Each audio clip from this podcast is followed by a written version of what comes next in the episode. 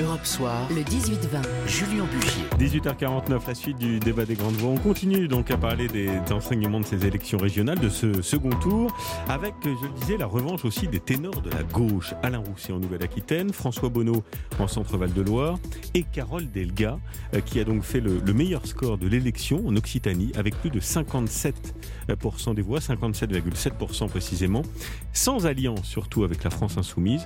Elle avait d'ailleurs déclaré que son projet n'était pas compatible avec les, les propos de Jean-Luc Mélenchon. Et de ce point de vue-là, on voit apparaître une fracture, à l'image de cet échange hier entre euh, euh, Na- Najat Vallaud-Belkacem et euh, la- l'eurodéputée de la France Insoumise, Manon Aubry. C'était sur un, un plateau de télévision. Écoutez.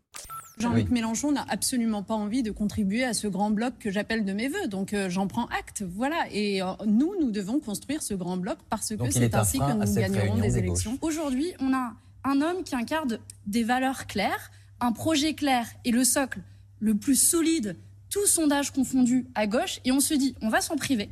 Et on va se priver, y compris de la dynamique euh, qu'il peut créer dans des classes populaires qui aujourd'hui boudent les urnes et ne décident de plus aller au vote. Et à la place, on va faire alliance avec qui? Voilà, je voulais euh, vous faire réagir d'abord euh, à ça. Très intéressant parce que c'est vrai que Jean-Luc Mélenchon pèse entre 12 et 15% aujourd'hui dans une hypothétique euh, candidature à l'élection présidentielle.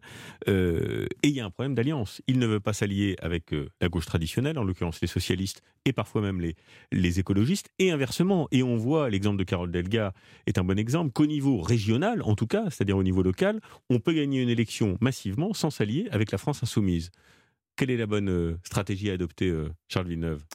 Moi, je pense que Carole Delga apporte une nouvelle qui n'est pas très bonne pour le président de la République. Parce que finalement, elle peut piquer euh, des voix qui se sont ralliées à la République en marche, en nombre, d'ailleurs, il ne faut pas l'oublier. Le président de la République a été élu sur un matelas confortable de voix de gauche qui s'étaient ralliées, qui avaient même intégré Oui. la République en marche et que Carl Delga, qui a augmenté le potentiel de voix de gauche, c'est la seule, je crois, des gr- grands féodales, si j'ose dire, qui, a été, qui ont été élus, c'est la seule qui a fait cette démonstration. Oui. Et si ça se confirme et si ça s'étend, et c'est appelé, à mon avis, à s'étendre, parce qu'elle avait un programme, elle a, c'est une femme de terrain, c'est une accrocheuse, Mmh, mmh. c'est une femme qui, qui aimait beaucoup de sympathie dans le contact humain Mm. et qui s'occupe des gens Oui.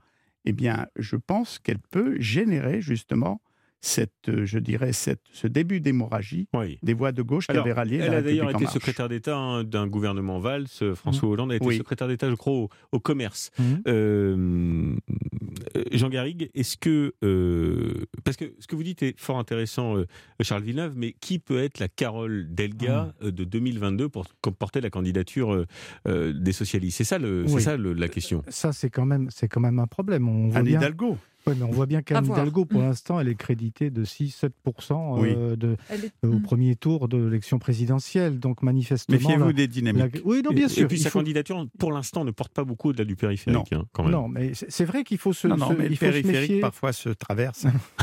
Je suis d'accord qu'il faut se méfier des, des dynamiques, mais il y a un problème d'incarnation euh, à gauche. Et ce problème d'incarnation, bah, C'est vrai, c'est vrai. il, vient en grande partie de Jean-Luc Mélenchon, qui a pu, qui aurait pu faire figure justement d'incarnation par ses talents de tribun, d'orateur, par son histoire euh, socialiste, par ses références. Ça, c'est votre théorie. 2017, il a raté son tour. Vous Ah bah, dites même, il aurait pu être le François Mitterrand de 2017. Au, au moins, en tout cas, il, il aurait pu euh, effectivement être, au- être au second tour. Bah, D'ailleurs, c'est toute son histoire. C'est le regret de ne pas avoir été au second tour, mais qu'il a poussé aujourd'hui sur une trajectoire qui est à peu près l'inverse de ce dont parle euh, Manon Ombry, qui nous dit euh, Mmh. une euh, clarté des Et valeurs. C'est l'inverse de clarté- toutes les stratégies mitterrandiennes. Oui, inverse des stratégies mitterrandiennes. Mais Manon Ombry nous dit clarté des valeurs, clarté des repères. C'est le contraire. Il a totalement brouillé, brouillé les cartes. Il s'est mis quand même sur un certain nombre de positions un peu à l'écart de ce Oui. que représente la gauche humaniste républicaine. Et, et aujourd'hui, il en paie les, les- les pots cassés. Et on voit très bien que euh, ce qu'avait dit Manuel Valls sur les gauches irréconciliables, en tout cas, devrait fonctionner euh, vis-à-vis de, de- de Jean-Luc Mélenchon. Alors, au-delà de la perspective de 2022, euh, Sophie Dravinel, comment vous expliquez cet incroyable succès des, des présidents et des présidentes sortantes, que ce soit d'ailleurs à droite ou, ou à gauche Alain Rousset, cinquième mandat. Carole Delga, deuxième mandat. Idem, euh, pour Laurent Wauquiez, pour Valérie Pécresse, euh, pour euh, Xavier Bertrand. Il y Les avait- équilibres politiques, quand vous regardez la carte, hein, entre 2015, élection précédente des régionales, et l'élection d'hier, les couleurs sont les mêmes. Oui, eh ben, à mon avis, ça traduit simplement le fait, d'abord, c'est le, le fruit de l'abstention, c'est-à-dire que ceux qui votent vont plutôt massivement soutenir euh, les sortants. C'est aussi euh, le- l'expression euh, d'une confiance dans ces représentants de l'État. euh, contrairement à ce qu'on disait peut-être tout à l'heure sur l'exécutif, qui est a priori le seul à, à la manœuvre ou considéré comme tel, il y a aussi chez les Français, et ça avait été confirmé par une étude du CEVIPOF, une grande confiance accordée plus encore même qu'aux euh, élus municipaux, aux conseillers régionaux et aux conseillers départementaux qui s'occupent, rappelons-le, des questions sociales et les conseillers régionaux, globalement, Oui. de toutes les questions de transport, de lycée, qui sont des vraies questions euh, quotidiennes et sur lesquelles les Français voient euh, l'État travailler pour eux, enfin les, les- les élus, pardon, travailler pour eux.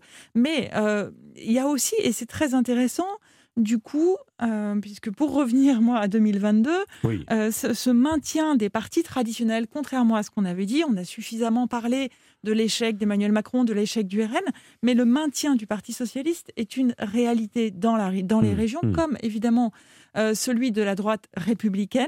Et ça veut dire que le jeu n'est pas du tout fait pour la suite, et en particulier, effectivement, pour ce Parti socialiste social-démocrate qui n'est pas insoumis. Bien, euh, il nous reste 3 secondes et demie. Charles Villeneuve, ce Oui. soir. Je me France-Suisse. demande- Non, France-Suisse. Euh, Fran- ah, pardon. Bah, France- bien Alors, sûr. ça, ne me posez pas la question à moi. Ben, sincèrement, je pense que là, euh, l'équipe de France doit montrer ce qu'elle est réellement et notamment ce potentiel. Je pense que c'est le potentiel le plus fort et le plus puissant Oui. de cet euro. Et ce soir, c'est le rendez-vous. Et vous dites combien? 3-0. 3-0. Optimisme. Jean Garrigue. Allez, il faut que Kylian Mbappé ouvre son compteur but. Euh, moi, je vais, je vais être plus prudent. Je vais dire 2-1 parce qu'on sait que ces matchs sont toujours euh, difficiles contre des équipes jugées moins fortes. Et Sophie Dravinel, elle nous dit Et moi, je dis 2-0. 2-0. Fantastique. Moi aussi, 2-0. Merci à tous les trois d'avoir animé à mes côtés euh, les grandes voix du lundi. Réponse donc demain. Allez les Bleus. Europe 1, Julien Bugier. 18h56, restez avec nous dans quelques secondes le rappel d'info, de l'info et puis le club des idées. On parlera des retraites. Tiens, tiens, ce soir avant le match, euh, c'est pas le meilleur des, sujets, mais vous verrez, il y a plein de choses à dire. Tout de suite.